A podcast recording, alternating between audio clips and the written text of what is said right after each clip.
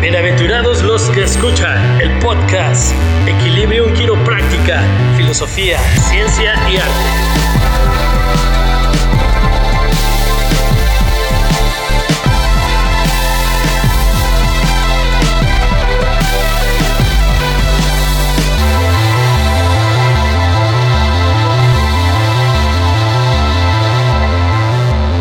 Hola, ¿qué tal? ¿Cómo están? Bienvenidos otra vez a su programa, el tercer programa de Equilibrio Quiropráctica, donde hoy vamos a tener un tema bastante controversial, dado la cantidad de ideas que hemos tenido antes de la grabación de este programa. Y pues la temática de hoy va a ser muy, muy interesante. Yo soy Jorge García, el anticristo de la quiropráctica. Y pues bueno, hoy vamos a hablar mucho y vamos a hablar tendido. ¿Cuál es el tema de hoy, mi queridísimo ex Cruz Azul Rigo? El tema de hoy es el quehacer del quiropráctico, qué debe hacer y qué no debe hacer dentro de su práctica diaria. Tuvimos muchas discrepancias, nos estaba saliendo demasiada verborrea de las diferencias entre nosotros. ¿O no, mi estimado Luis, mi estimado Paps? Así es, querido Rigo. Hola a todos. Bienvenidos nuevamente a este, su querido podcast, Equilibrio en Quiropráctica. Será un placer acompañarlos con muchas risas, muchas ideas. Comenzamos. Muy bien. Quiero empezar agregando la introducción o la idea de qué es lo que debe hacer un quiropráctico desde la visión de, pues, hoy día un pasante de la licenciatura en quiropráctica de la Universidad Veracruzana, en donde pues tenemos materias diferentes, pero de igual forma todo lo que tiene que ver con esto extra que podemos ofrecerle al paciente, desde el hecho de poder diagnosticar, y sí, diagnosticar. Sí, nosotros diagnosticamos por el hecho de que, según un estudio, demuestra que muchas de las personas que acuden al quiropráctico, al menos en Estados Unidos, donde es una práctica considerada de primer, o somos profesionales de la salud de primer contacto, hemos ayudado mucho a diagnosticar ciertas situaciones que pues el paciente no sabe que tiene y que podemos mandarlo con algún especialista o quedarnos con el paciente y atenderlo en cuanto a nuestro hacer quiropráctico. Entonces, sí, en la Facultad de Medicina de la Universidad Veracruzana nos enseñan a diagnosticar, es algo que hacemos, diagnósticos diferenciales, y que está en la currícula de los quiroprácticos, según yo tengo entendido, según la Organización Mundial de la Salud. Posterior a ello también tenemos estas materias que tienen que ver con terapia física, aunque si no somos fisioterapeutas y nunca lo vamos a hacer, somos quiroprácticos, podemos basarnos o ayudarnos tanto del conocimiento de la terapia física, porque a veces el paciente viene con algún tipo de problema y ya fue con el fisioterapeuta, y poder ver de alguna manera cómo le está ayudando o le puede estar perjudicando esta cuestión de tanto los ejercicios, las movilizaciones. Entonces, la quiropráctica es un gran árbol donde tenemos desde el ajuste, tenemos métodos como por ejemplo la técnica Graston, que va más hacia el tejido blando. Tenemos los kinesiotapes, también inventados por un quiropráctico, el doctor Kenzo Kase, que es egresado de una universidad de Chicago, si no me equivoco, la National College of Chiropractic, quien desarrolló estas bandas que pues son muy discutidas y muy controversiales en nuestra profesión.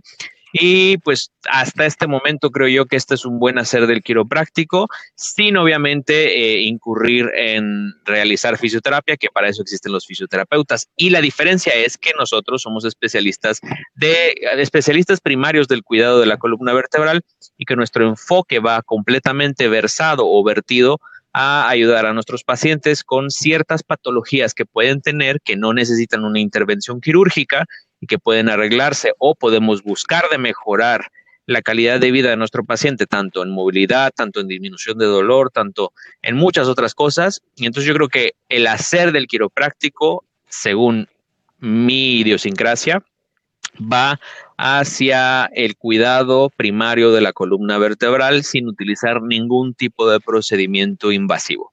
No sé qué piensan ustedes, mi querido Luis. Yo me voy a reservar en este momento mi comentario, porque quiero escuchar qué más tiene que decir mi querido Rigo primero, ya que él está en un sector salud, en un ámbito hospitalario, y me gustaría primero escuchar qué piensa él. Le voy a ceder la palabra a mi querido Rigo. Ok, muy bien. Aquí recibiendo el balón y bajándola con el pecho. En pláticas previas que yo había tenido con mi estimado George, yo le hablaba que el quiropráctico lo que tiene que perseguir es la subluxación. Aunque muchos dirán, la subluxación, le digo sí, pero pues, a mi punto de vista y a mi formación, tiene una forma distinta de aplicarse. En el desarrollo de la práctica quiropráctica en el hospital, yo estoy en un hospital de segundo nivel. A mi punto de vista, yo no debería estar en segundo nivel, yo debería estar en un primer nivel, porque puesto en un nivel en el que me encuentro, ya se refieren más a especialidades.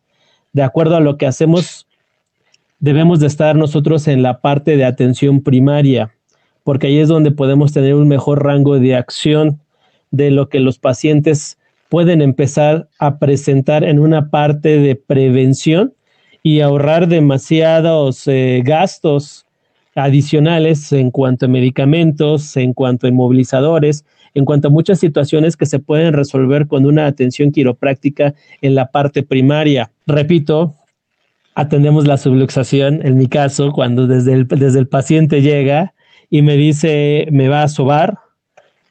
No. ¿Me va a tronar? Tampoco. Me dice, entonces me va a atender mi dolor. Le digo, no, el dolor para eso lo está atendiendo su médico general o el especialista, que es el que le va a dar la continuidad. Yo me voy a encargar de restablecer las funciones de acuerdo a las técnicas que tenemos en nuestro haber y en nuestra formación. Por ahí yo he escuchado a veces a algunos quiroprácticos que dicen que no podemos hacer pruebas ortopédicas porque no somos ortopedistas, pero sí he escuchado que utilizan radiografías. Entonces las radiografías no las deben de utilizar los ortopedistas y son exclusivas del quiropráctico. Al final de cuentas es una herramienta que para el contexto histórico, pues primero aparece ortopedia antes que quiropráctica en el desarrollo de la especialidad, y pues las pruebas que se realizan, pues quién estaba, pues era un ortopedista, o en la misma formación de la etimología de la palabra, pues es la valoración de los movimientos o de las disfunciones que se están presentando para ser una herramienta complementaria. Entonces, si tomamos estas herramientas que nos ofrece hoy en día la tecnología, se integra una práctica de la quiropráctica en el sector salud a un alto volumen como no tienen idea. A mí me lo decía el director hace 2 meses. Dice, sabes, cuando te toca hacer guardia en urgencias, dice, me he dado cuenta que se disminuye el gasto de los materiales de inmovilizadores. Dice, porque yo veo que muchos de las hojas clínicas o del informe que se envía, que antes se tenía que utilizar una ortesis, un inmovilizador, tú no lo haces. Aquí yo también he de decir, me apoyo con el uso de kinesiotape, pero porque tengo una formación previa para esto. En lugar de yo poner inmovilizador, yo utilizo el kinesiotape. E inclusive en el hospital lo tenemos. Ahí se tenía abandonado y teníamos cajas que nadie sabía para qué se iba a utilizar. Yo lo utilizo en la función específica de la mejora del movimiento del paciente para que no tenga que yo poner un inmovilizador y que el día de mañana tenga que regresar a rehabilitación por la pérdida del tono muscular, por la pérdida de la movilidad, pero eso ya no me confiere a mí, yo lo hago en la parte prevención. ¿Cómo ves, mi estimado Luis? Pues mira, hasta la parte del kinesiotape me estaba encantando lo que dijiste, lo demás ya no lo escuché, la verdad. No, para ser muy francos, cada técnica, cada profesión, tanto especialistas médicos en ortopedia, trauma, fisioterapeutas y demás, aportan a la salud del paciente definitivamente. A mi parecer, a mi entender, y viendo la base purista de este asunto, la quiropráctica se basa en corregir subluxaciones vertebrales. Es lo que yo hago en mi consultorio. Evidentemente no soy inerte a lo que pueda sentir el paciente, a lo que pueda estar pasando con el paciente. el decirles que yo nada más agarro y ajusto y me vale gorro lo que piense, lo que sienta, o sea, no le preguntan, no. Yo siempre estoy en constante comunicación con mis pacientes y aunque no los pongo a hacer ejercicio en el consultorio, sí les digo, sabes que hay estudios que dicen que Pilates es una muy buena técnica para ayudarte con las molestias que estás teniendo y las disfunciones. ¿Por qué? Porque valorando todo tu cuerpo, tenemos más detalles que tenemos que revisar. Yo me voy a encargar de la función de la columna vertebral y su relación con el sistema nervioso. Vamos a tener grandes resultados. Seguramente, si no hacemos nada más que eso, tu cuerpo se va a adaptar de mejor forma a la forma que está trabajando y tendremos mejoría seguramente incluso en tus síntomas, aunque no es lo que yo busco de primera instancia. Lo que yo busco es que tu cuerpo funcione mejor. Entonces, si nos vamos al punto estrictamente purista, pues estoy mezclando. Al yo decirle a la gente, ¿sabes qué? Haz ejercicio, pues estamos cayendo en esa situación. Entonces, pues no, yo les puedo decir que no soy, nuevamente, no soy inerte a lo que le pasa a la gente que confía en mí. Sin embargo, trato de mantenerme dentro de solo corregir sus luxaciones vertebrales. Creo que esa es la forma correcta que debe trabajar un quiropráctico y creo que las cuestiones de tejidos blandos, aunque podemos entender muy bien gran parte de cómo funciona el sistema musculoesquelético, creo que hay especialistas en la materia que nos llevan varios años enfocados a otro tipo de trabajo, como los rehabilitadores. Los rehabilitadores hacen un trabajo extraordinario cuando saben hacer tu trabajo. Y eso es algo que quiero subrayar. No todas las personas que ostentan un título en la pared quiere decir que son personas competentes. Bueno, quería nada más, yo abordé el tema con la cuestión del diagnóstico. ¿Diagnosticamos o no diagnosticamos? Esa es la incógnita que surge en la profesión. Entonces sería interesante saber qué opinan ustedes. Para mi punto de vista o lo que yo pienso es que el diagnóstico, al menos nosotros nos educan en la Facultad de Medicina para hacer un diagnóstico o un correcto diagnóstico diferencial de las diferentes patologías, porque al final el paciente, como lo dijimos en el capítulo anterior, el paciente llega con una dolencia, llega con un problema y puede inclusive estar mal diagnosticado y nosotros podemos ser certeros en cuanto al diagnóstico correcto. O posiblemente en los diagnósticos diferenciales nos podamos acercar más dando nuestro diagnóstico presuntivo. Entonces, ¿ustedes qué opinan? En nuestro hacer quiropráctico, según lo que ustedes han vivido, porque me llevan varios pasos más adelante, un quiropráctico, ya no importa si es purista o si es mixto, un quiropráctico debe diagnosticar, sí, ¿por qué? No, ¿por qué? Mira, yo creo que dentro de las preguntas que hoy vas a hacer es la más difícil, porque hay un debate en ello en cuestiones de corrientes filosóficas, que creo que muchas veces se tergiversa la idea. Nos ocultamos en el no diagnóstico, pero creo que tuviste un gran punto en otro diálogo donde decías que el detectar una subluxación vertebral es un diagnóstico de la subluxación vertebral. Posiblemente la semántica que se quiera utilizar entre puristas y quiroprácticos basados en evidencias, creo que estamos hablando de lo mismo, nada más que revolcado.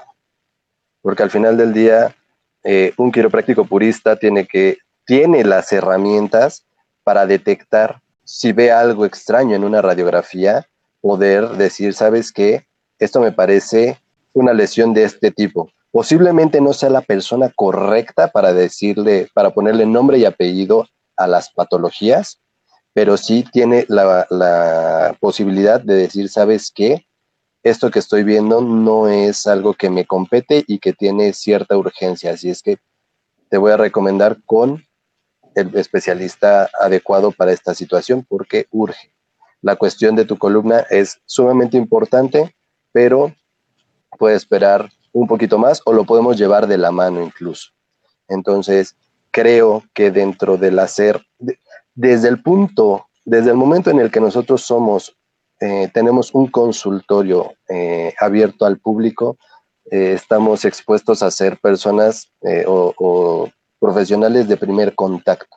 Entonces, al ser profesionales de primer contacto, pues lo más ético, lo más profesional será poder orientar a las personas que ponen su salud en tus manos o su confianza en tus manos y les puedes ayudar a tomar una mejor decisión.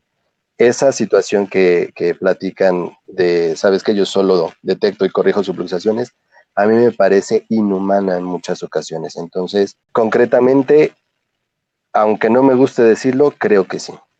Sí, más que nada, antes de contestar su pregunta del querido George, me gustaría regresar un poco a la parte donde decía yo qué se hace en el hospital. Cuando toqué el tema en cuanto al kinesiotape, aclaré que era cuando me tocaba estar en urgencias y yo veía que era mejor que el paciente se fuera con movilidad, y al tener el material que en el hospital no sabían para qué se utilizaba, yo hacía esa aplicación. Pero ya dentro del desarrollo, cuando alguien pasa a la parte de mi consulta, jamás el kinesiotape se vuelve como que tengo que ajustar y va su cintita para que mi ajuste se magnifique o para que mi ajuste se mantenga. Es simplemente las condiciones distintas en las cuales me presento desarrollando cuando llegan pacientes con algún traumatismo directo o indirecto que yo no diagnostico. Primero pasan a ortopedia y traumatología, y por el trabajo que hacemos en conjunto ellos saben que hay que hacer una valoración después de lo que puede suceder con ese paciente, aunque solamente salga con un diagnóstico de un esguince de primer grado o solamente policontundido. Saben que tenemos que hacer ese proceso de valoración para evitarnos que después ese paciente regrese a pedirnos un medicamento o que ese paciente regrese con pérdida de movilidad. Por eso lo hacemos. Y nada más para complementar lo que justamente estás diciendo, ahora sí que no me malentiendan, o sea, yo no estoy diciendo que está bien, que está mal, yo simplemente estoy platicando lo que yo hago. Tengo grandes amigos quiroprácticos, colegas, que hacen muchas técnicas de tejidos blandos, que ponen kinesiotape. De hecho, un doctor que yo considero un gran maestro, que es el doctor Francisco Díez, hace ese tipo de trabajo y yo lo respeto mucho y lo admiro mucho. Entonces, no estoy peleado con que la gente, los quiroprácticos, pues tomen otras decisiones. Lo único que sí creo que es sumamente importante es que comenten, como bien dices tú, Rigo, ¿sabes qué? Esto no es, esto sí es quiropráctica, esto no es, lo pongo por esto, por aquello y por el otro, y que tengan las acreditaciones pertinentes para poder tomar una decisión así, porque los cursitos de 5 pesos que se toman de las mismas marcas de kinesio, eso no es suficiente como para poder determinar si es bueno, si es malo, si no. A mí me parece que todas esas técnicas necesitan de un estudio profundo, y por eso es que creo que alguien que se dedique 100% a realizarlo, yo, a mi parecer, nada más estoy justificando mi ineptitud al no saber qué estoy haciendo con los ajustes vertebrales. Eso es como yo lo veo, pero pues cada quien. Okay. Sí, ahora vamos a entrar, después del quirotape, vamos a seguir con esta agradable charla. Entonces vamos a comenzar con el Quirotip, que en esta ocasión me toca a mí. Este es el Quirotip de la semana, patrocinado por Quiropapitas, más crujientes que los huesos de tu abuelita. Y el Quirotip de hoy es para todos los estudiantes que nos estén sintonizando. Uno de los haceres más grandes del quiropráctico es el hecho de poder palpar con nuestras manos y poder sentir estos cambios tan minúsculos que tiene la piel, que tiene el calor que genera también la piel.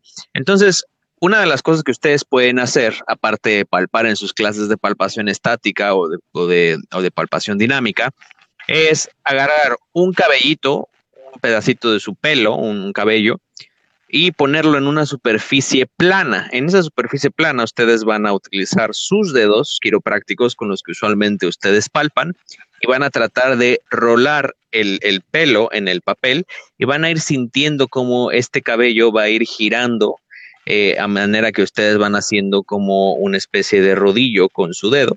Y entonces eso va a hacer que ustedes tengan muchísima más conciencia de lo que están palpando y tengan muchísima más efectividad en su palpación para sentir cambio de temperatura, de tono y cosas que se tienen que sentir con la yema de los dedos, que dicho sea de paso, es una de las partes más sensibles del cuerpo humano. Y bueno, esto fue todo por el Quirotip de hoy.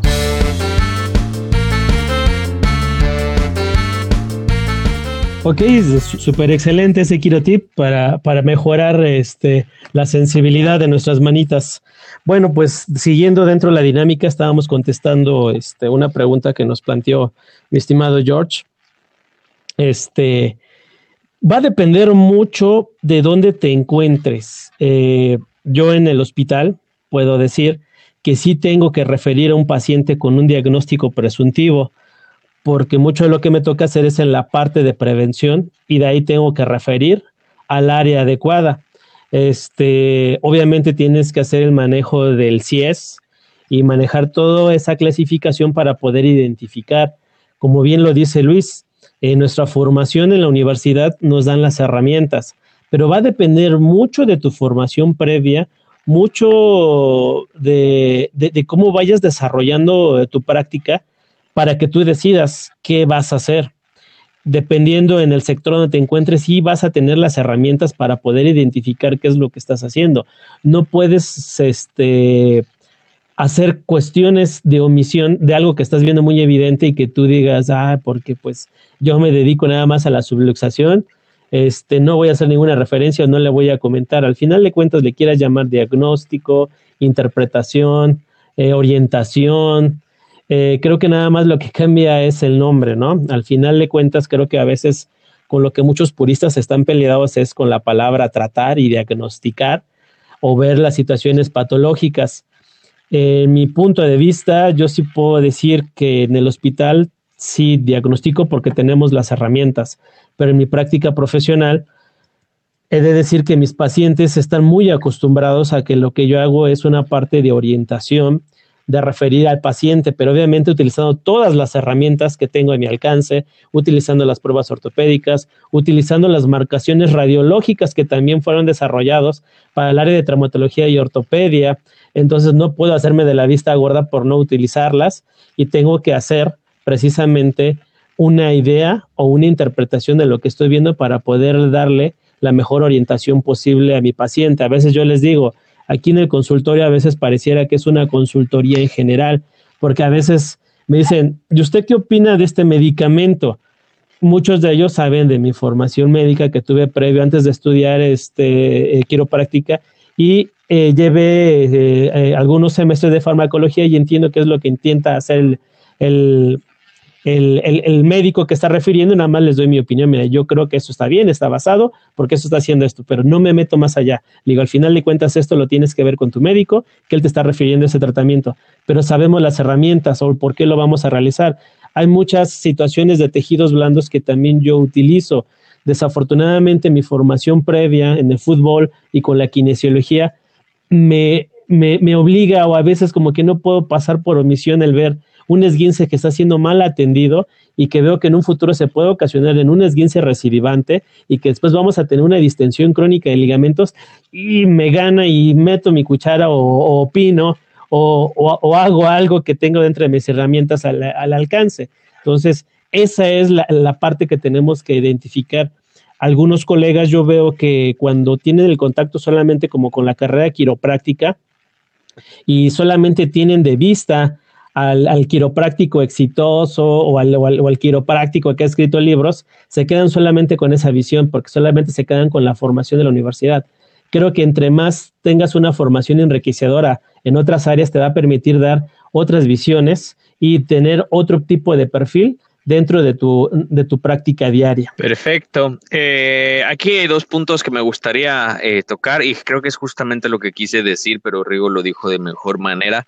Muchos de nuestros colegas, o no todos, pero la gran mayoría, pienso que, a lo mejor estoy mal, pero ven al cuerpo humano al momento de hacer sus ajustes como ese modelo anatómico que ustedes y yo hemos visto en las clases, que son huesos, no se ve la articulación, no se ven fascias, no se ven músculos, es la vil estructura ósea con el disco intervertebral y el nervio amarillo que pasa estimulando la médula espinal.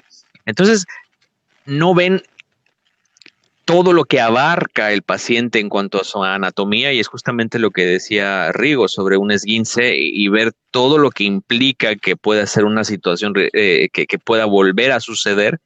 Entonces yo creo que muchos quiroprácticos solamente ven ahí, solamente tratan de localizar, corregir y la subluxación vertebral sin ver más allá de las cuestiones musculares, las cuestiones ligamentosas, las cuestiones pues que forman parte de la anatomía en general. Entonces, habiendo dicho esto, nada más como para enriquecer un poquito esto, que estoy completamente de acuerdo, que hay veces hay que meter la cuchara, sobre todo si tenemos conocimiento más allá de la quiropráctica, que podemos enriquecer en nuestra práctica.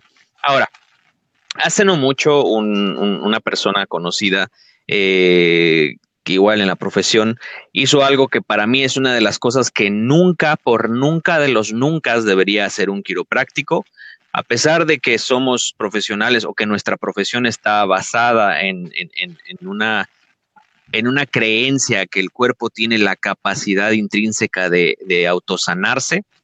Yo creo que no tenemos ni la capacidad académica, para los que somos solamente licenciados en quiropráctica, ni la capacidad moral de decirle a un paciente que viene medicado que deje de tomar su medicación. Eso es algo que no debemos hacer. Lo he escuchado muchas veces por varios colegas que les dicen, no, pues deje de tomar esto y pues vamos con la quiropráctica, vamos a ver cómo funciona. Sí, obviamente en muchos de los casos hay cócteles de medicamentos que, pues bueno, hay que confiar un poco también en la cuestión del profesional de la salud que le recetó esos medicamentos y que él sabe mejor que nosotros, pues la farmacodinamia, sabe también todas las cuestiones de la terapéutica farmacológica que le está haciendo el paciente, y nosotros no somos nada, o más bien no tenemos el conocimiento, no tenemos este conocimiento que ellos tienen para decirle al paciente ni que tome medicamento y mucho menos que se quite un medicamento que nosotros pues a lo mejor conocemos un poco de lo que está haciendo, porque a lo mejor es un analgésico, a lo mejor es un opioide, pero eso no nos da, aunque hayamos cursado semestres de farmacología, precisamente para entender conceptos básicos de farmacología, no nos da el derecho ni las credenciales para decirle a un paciente que deje de tomar ese medicamento. Lo que sí puede ser es que le podamos decir al paciente que después de estar con nosotros se ha sentido mejor, ha disminuido mucho la dolencia, si hacemos escalas de medición del dolor, pues que vaya con su médico y que replanteen su tratamiento farmacológico, porque pues a lo mejor ya no es necesario, pero será el médico alopático quien debe de decir si sí o si no. Pues sí, retomando, hace rato se los comentaba, o sea, pese a que llevé más semestres de farmacología que durante la carrera de quiropráctica, en quiropráctica solamente llevamos un semestre, lo único que hago es hacer una orientación, trato de, como bien lo decía Jorge, en nuestro podcast pasado, ¿no? Explicar la comorbilidad de lo que está sucediendo con ese fármaco, cuál es el objetivo principal del médico. Al final de cuentas, lo único que hago es, el que tiene la decisión última es el médico que decidió tomar eso. Como también creo que lo que no debemos hacer, porque también yo lo veo mucho en mi consultorio y en el hospital, es, oiga, Quiro, ¿qué complemento me recomienda? ¿Cuál es el mejor? estoy tomando X marca que termina con Life, y no digo todo el nombre porque ni me están pagando ni un céntimo, como dice George. Se llama hierbavida, así lo vamos a llamar. Okay. Hierbavida, dice, y que para las articulaciones, que para regenerar y que no sé qué. Les digo, no soy quien yo para decirles cuál es el mejor complemento. Lo único que hago es contarles la historia de dónde salen los complementos alimenticios y de dónde se volvió un gran negocio los complementos alimenticios. Y luego me dicen, oiga, pero es que, ¿cuál es mejor? ¿Hierbavida o el de, cómo podríamos decirle, George? El de Gran Vida, que sería como que la competencia es de Gran Vida.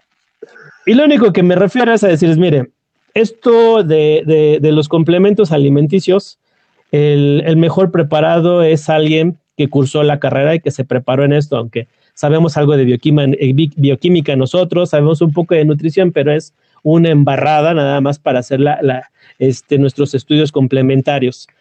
Porque también a veces es lo que no debemos hacer, en ponernos nosotros, mire, se va a tomar este sobrecito porque, mire, le va a regenerar el cartílago, mire, usted va a bajar de peso porque sus rodillas, al final de cuentas creo que esa es otra de las cosas que no tenemos que hacer como quiroprácticos. Eso yo sería otra cosa que yo aportaría a esta plática. ¿Cómo ves tú, mi estimado Luigi? Sí, bueno, en definitiva, aquí hay dos puntos a aclarar. Creo que todo mundo es libre de ser el empresario que quiera ser, pero las empresas no tienen que mezclarse unas con otras.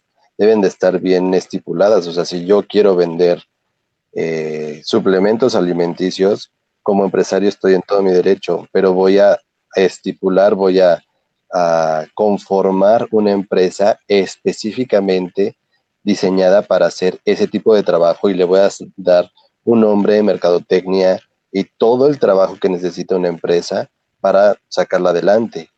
Creo que es un error muy grande el tratar de que en tu consulta quieras vender suplementos, regeneradores, plantillas, cosas así, que uno, ni siquiera son tu campo, no dominas las materias, no sabes exactamente cómo están hechos porque ni siquiera tú llevaste el proceso de fabricación, pero con tal de ganarte unos centavos extra, empiezas a hacer vendimia y ya aparece el mercado sobre ruedas en lugar de una consulta profesional. Entonces creo que, a mi punto de vista, daña tu imagen profesional el aventar todo ese tipo de merequetengues que yo, en mi visión, ni al caso. Y con respecto a los otros temas de cuestiones de fisioterapia, de acupuntura, de imanes, chakras, reiki, bla, bla, bla, bla, que los manejan como terapias complementarias, pues en primera hay que saber qué es cada cosa, ¿no? Y si tiene un sustento, ¿no? Y si tiene pruebas o no, si realmente sirve o no, porque si no, nada más es estar timando a la gente. Y vuelvo al mismo punto, te quita, al contrario de creer que te da un plus a los ojos del paciente, me parece que intoxica o contamina esa imagen de profesional. A mí me gusta que me identifiquen por ser el mejor en lo que hago, no porque me va a poner absolutamente todo lo que se le ocurra para ver qué pegó y no supo ni qué pasó. Porque si me preguntan, bueno, por lo menos no sé qué piensen ustedes, pero a mí si me preguntan, oye, ¿qué fue lo que me ayudó? Me gusta decir esto. Este ajuste que hicimos que cambió el funcionamiento de tu columna y el sistema nervioso fue lo que ayudó a que tomaras un mejor funcionamiento de tu cuerpo.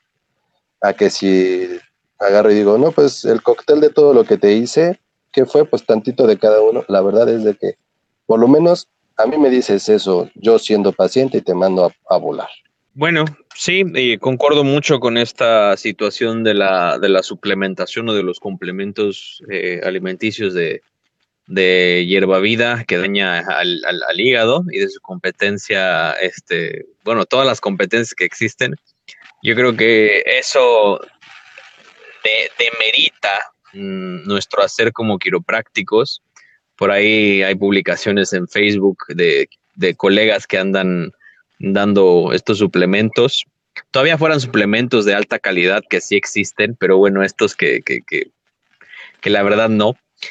Sí existe el estudio, después de graduarse como quiroprácticos, en nutrición de la columna vertebral, que el doctor Gebhard Sproll, si no me equivoco, tiene este título como un estudio post al Doctor of Chiropractic degree que él tiene, o el grado de doctor en quiropráctica.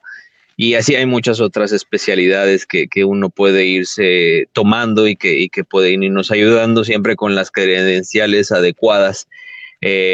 Yo creo que también una de las cosas que afecta a nuestra profesión y que no deberíamos hacer, y que es algo que se hace a diestra y siniestra, es la desinformación o la información que raya la charlatanería, con el afán de vender el servicio o la atención quiropráctica. Estamos adoctrinando a nuestros pacientes a que usen la quiropráctica utilizando un lenguaje equivocado. Siempre lo voy a poner como ejemplo, pero esto es, y que será parte de un podcast muy especial que se llamará La Subluxación. Pero bueno, esto es el tema de otro podcast, pero a lo que quiero llegar es...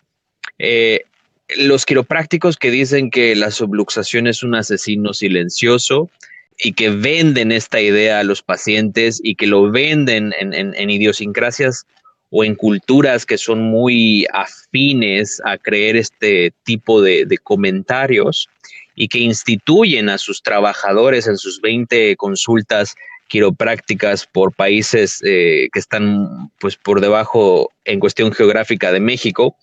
Entonces, esta situación realmente es una situación alarmante, porque es jugar con la gente, es jugar con la salud y es carecer de cuestiones éticas, a mi manera de ver esto. Yo creo que muchos estarán de acuerdo, los que escucharán, otros tantos no, pero... el éxito de un quiropráctico no se basa en atender N cantidad de pacientes al día.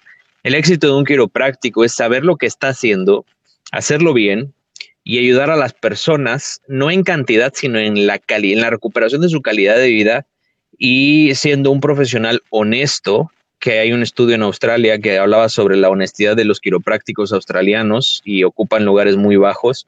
Se habla sobre la honestidad de los anuncios que ellos hacen en sus páginas de redes sociales, o inclusive en la radio o en la televisión, y son vergonzosas. Entonces, esto sucede en México también y sucede en muchas otras partes del mundo, y yo creo que esta información, al menos nosotros llevamos una materia que se llama bioética, no sé si ustedes la han llevado, pero pues habla sobre estas situaciones que no se deben hacer a nuestros pacientes para venderles un servicio que, pues, bien o mal, sí nos deja una remuneración, pero no estamos viviendo para enriquecernos con nuestro paciente, sino estamos viviendo para servir, porque yo creo que eso es la razón, al menos yo estoy seguro que ustedes también, la razón por la cual decidimos estudiar una carrera que trata vidas humanas y que tratamos de ayudar. Si no, hubiéramos estudiado economía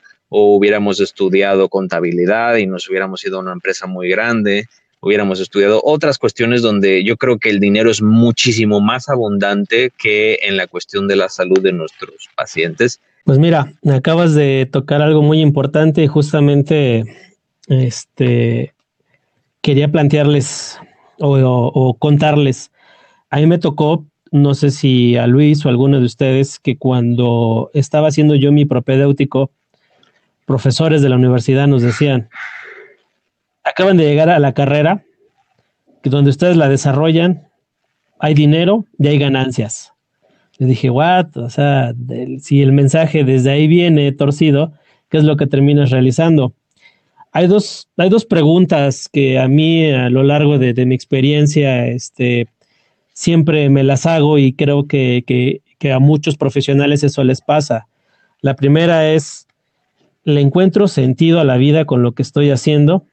y la segunda es, ¿estoy obteniendo lo que quiero de la vida? Las dos no se pueden contestar porque una claramente va basada en tu vocación, en tus principios y en lo que amas y en lo que desarrollas. La segunda pregunta normalmente se contesta cuando lo mides en cuestiones de ganancias y de ingresos. Y muchas veces eso pasa mucho. Además de nuestra joven y creciente profesión, pasa en todas, ¿no? Como que el que llega y te dice, aquel es excelente quiropráctico porque tiene una consulta de alto volumen, ve 100, 200 pacientes diarios y tiene un impacto, y realmente se van más hacia el impacto económico, ¿no? Hay colegas que yo sé su desarrollo y no es tanto en la parte económica, o sea, como con hacer bien tu trabajo y ayudar o impactar en la forma necesaria. Al final de cuentas, siempre creo que si nos hacemos el planteamiento de esas preguntas y nos sigue ganando más la pasión y el desarrollo y el amor de nuestra carrera. Yo a lo mejor tengo una visión un poco diferente. Discrepo un poco con algunos detalles. Con el que sí estoy completamente de acuerdo es que no debemos de generar información falaz y tratar de hacer un marketing a base de mentiras ni de miedo.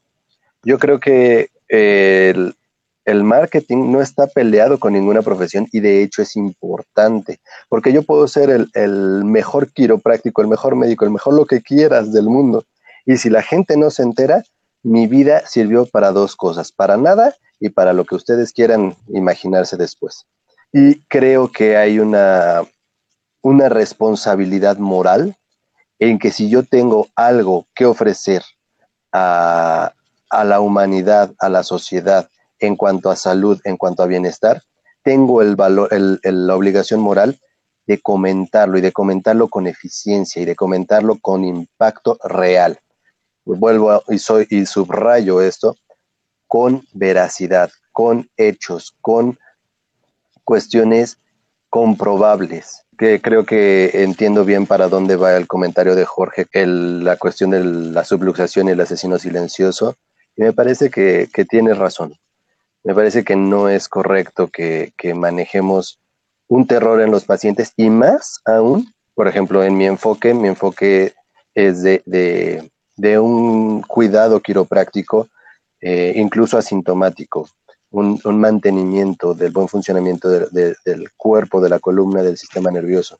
Y para hacer eso, creo que el llevar a un paciente por el camino de la falsedad y por el camino del miedo no va a ser una relación duradera. Entonces, podrá ser un gran gancho mercadológico a principio, pero para una relación a largo término no es la forma correcta. Entonces, yo creo que el éxito como profesor y el éxito a nivel empresarial no están peleados, simplemente deben de estar bien balanceados. Evidentemente, sin perder el profesionalismo, sin perder la capacidad que las normativas de ética y de atención al paciente, donde tú quedes satisfecho, el paciente quede satisfecho y los resultados se puedan ver, se puedan demostrar. Yo así lo veo, creo que no está peleada una cosa con la otra, pero sí, definitivamente hay que ser veraces en lo que hacemos. Sí, definitivamente no las cosas no están peleadas con la otra. Si no me equivoco, quien comenzó esta moda de decir la subluxación es un asesino silencioso fue el mítico y adorado Reggie Gold, si no me equivoco, y los que saben más de historia quiropráctica me corregirán, fue quien comenzó a hacer esta afirmación. Él vendía muy bien su producto. Entonces, una de las cosas que me gusta o me gustaría agregar antes de cerrar con las conclusiones es para la gente que no es quiropráctico y no está o se quiere familiarizar con la quiropráctica. Punto número 1. Los quiroprácticos somos profesionales que estudiamos una licenciatura en las 3 universidades reconocidas en México que ofrecen cédula profesional y título. Estas universidades son la Universidad Estatal del Valle de Ecatepec, Universidad Estatal del Valle de Toluca, con su su filial, que creo que es Amanalco, y posteriormente tenemos la Universidad Veracruzana, y son las únicas tres universidades que ofrecen la licenciatura en quiropráctica de una duración en las que están en el Estado de México de 5 años, incluyendo el servicio, y una duración en la de Veracruz de 6 años, incluyendo el servicio. Habiendo dicho esto, pues ya estamos guiando a las personas para que entiendan qué es un licenciado en quiropráctica. La quiropráctica no es una técnica, no es un diplomado, no es, me lo mostró otro quiropráctico que inclusive pudo haber egresado y tener cédula y que se puso a hacer cursitos de 50 pesos. Eso no es quiropráctica, eso no es lo que nosotros hacemos. De ahí otra vez vamos a la cuestión ética. Es gracias a la ética que existen estos, pues no podemos decir colegas nuestros que les gusta andar haciendo este tipo de denigración a nuestra profesión. Y un quiropráctico no pone ventosas, no pone agujas chinas, a no ser que tenga una certificación o una licenciatura como acupunturista y pueda complementarse. Bueno, pues abordar a su paciente de esa manera, o que tengan su consulta quiropráctica a un acupunturista que pueda hacer esto. Y pues un quiropráctico se dedica exclusivamente, en el sentido más ortodoxo de la palabra, a realizar sus acciones, sus procederes con la mano o con las manos, y a hacer ajustes quiroprácticos utilizando diferentes técnicas que ya hablaremos más adelante en otros podcasts sobre las técnicas quiroprácticas que existen. Y pues si ustedes van al quiropráctico y el quiropráctico les pone una toalla alrededor del cuello y les jalonea, o utiliza un lenguaje que no es el correcto, donde dicen que tenemos abierta la cadera y se la van a cerrar, X cosa, primero pidan cédula y título profesional, pidan estos documentos para que nosotros podamos, más bien para que ustedes estén seguros dónde están. Y es justamente esta situación que México, Panamá y Puerto Rico son los únicos 3 países que expiden cédula profesional a los quiroprácticos. Son los únicos 3 países que expiden esta cédula profesional. No sé si las otras universidades la expiden, pero esto se debe al reconocimiento por parte de la Secretaría de Educación Pública de México, en donde sí existe la cédula profesional, y es justamente en donde muchos empresarios quiroprácticos van a abordar estos países donde no hay cédula profesional, y piden a quiroprácticos que si tienen cédula profesional que vayan y que hagan pues el bien en que ellos creen que están haciendo, diciendo que la subluxación es un asesino silencioso. Yo creo que tendríamos que fortalecer nuestra profesión aquí en nuestro país y definir pues lo que será a futuro una normativa para que los quiroprácticos tengamos bien definido también nuestro hacer, y cuando salgamos de ese hacer, pues también podamos ser castigados por la ley o pues por las autoridades dependientes, y tener también nuestros derechos. Desafortunadamente no existen, porque pues al no ser una profesión con una normativa, estamos limitados también en esa área. Mi querido Luis. Nada más para complementar lo que dices, George, es que también un quiropráctico utiliza métodos científicos, utiliza estándares previamente aprobados por diferentes asociaciones, donde pues van a buscar corregir los problemas de columna, las subluxaciones vertebrales que presentan, de una forma segura, confiable y evidentemente efectiva. Creo que todo lo demás lo abordaste de manera correcta. Simplemente recordarle a la gente que un quiropráctico lo que hace es corregir subluxaciones vertebrales. Creo que todo lo abordó perfectamente nuestro hermano George con su verborragia o verborrea. le exudaban todas las verdades de la boca, le escorrían. Ya nada más sería complementar, y eso por mi experiencia. Un quiropráctico jamás le va a pedir que se quite la ropa. No tenemos por qué hacer que se quiten la ropa. Eso es muy importante. Un quiropráctico va a hacer un abordaje bastante prudente, respetuoso. Inclusivemente ustedes como oyentes se van a dar cuenta de la enorme diferencia de ir con un profesional, desde cómo se refiere, desde cómo lo trata, desde el llenado de su historia clínica, desde el cuestionamiento que le plantea, y tal vez podrá apoyarse de otras profesiones para fortalecer el desarrollo del paciente en lo que están tratando de cuidar, que en nuestro caso como quiroprácticos es la columna vertebral, desde el punto de vista neuromusculoesquelético, desde el punto de vista de la subluxación, del complejo de subluxación vertebral. Vamos a darle la atención primaria de cuidados, de higiene, y pues casi siempre, tal vez no lo quisiéramos, pero pues a veces abordamos la parte de la corrección desde el perfil que lo queramos abordar, pero eso es lo que va a hacer un quiropráctico. Nada más, aquí yo tengo un punto nada más que cambiar un poquito en el enfoque. Hay algunos quiroprácticos que utilizan ciertos escaneos, ciertos métodos de valoración térmica que necesitan descubrir a lo mejor parcialmente la espalda, si es una valoración nada más de cuello, o bien desde la base de la columna lumbar, que sería casi la totalidad de la espalda. Sin embargo, no siempre se brinda una protección para otras partes del cuerpo, como es una bata. Lo único que se busca es valorar brevemente la espalda, y muchas veces dentro de la misma exploración, pues a lo mejor buscar edemas, buscar algo que posiblemente nos dé un poco más de información, pero esto es en cuestiones breves y nunca dejan a una persona completamente descubierta.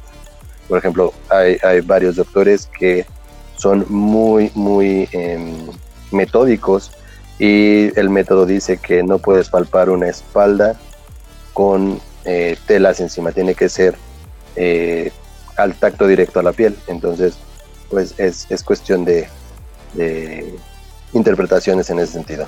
Muy bien, perfectísimo. Pues bueno, esto fue básicamente todo por este día, y pues acompáñenos en el siguiente podcast. Recuerden que nosotros tratamos de subir el podcast en la plataforma de Spotify y en otras plataformas más, la misma plataforma donde estamos grabando, que es Anchor, y pues ustedes pueden escucharlo. No olviden dejar comentarios donde puedan dejar comentarios, sobre todo en el correo electrónico, que es equilibriumquiropráctica@gmail.com, quiropráctica obviamente con todas las Ks.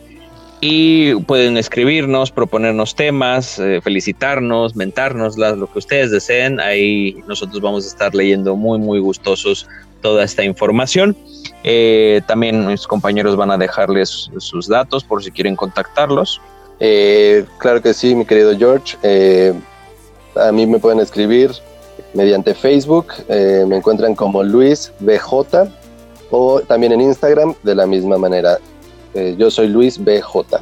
Igual a mí me pueden encontrar en Face como Rigo Cancino, y pues en el podcast pasado ya Luis y yo ya fuimos agregados a la página de Quiropráctica Científica. También por ahí nos pueden llegar a hacer sus mensajes. Vale, pues creo que esto es todo por el día de hoy. Vamos a despedirnos con nuestro clásico chao, bye bye. Bye bye. Esto fue Equilibrium Quiropráctica. No tronamos, ajustamos.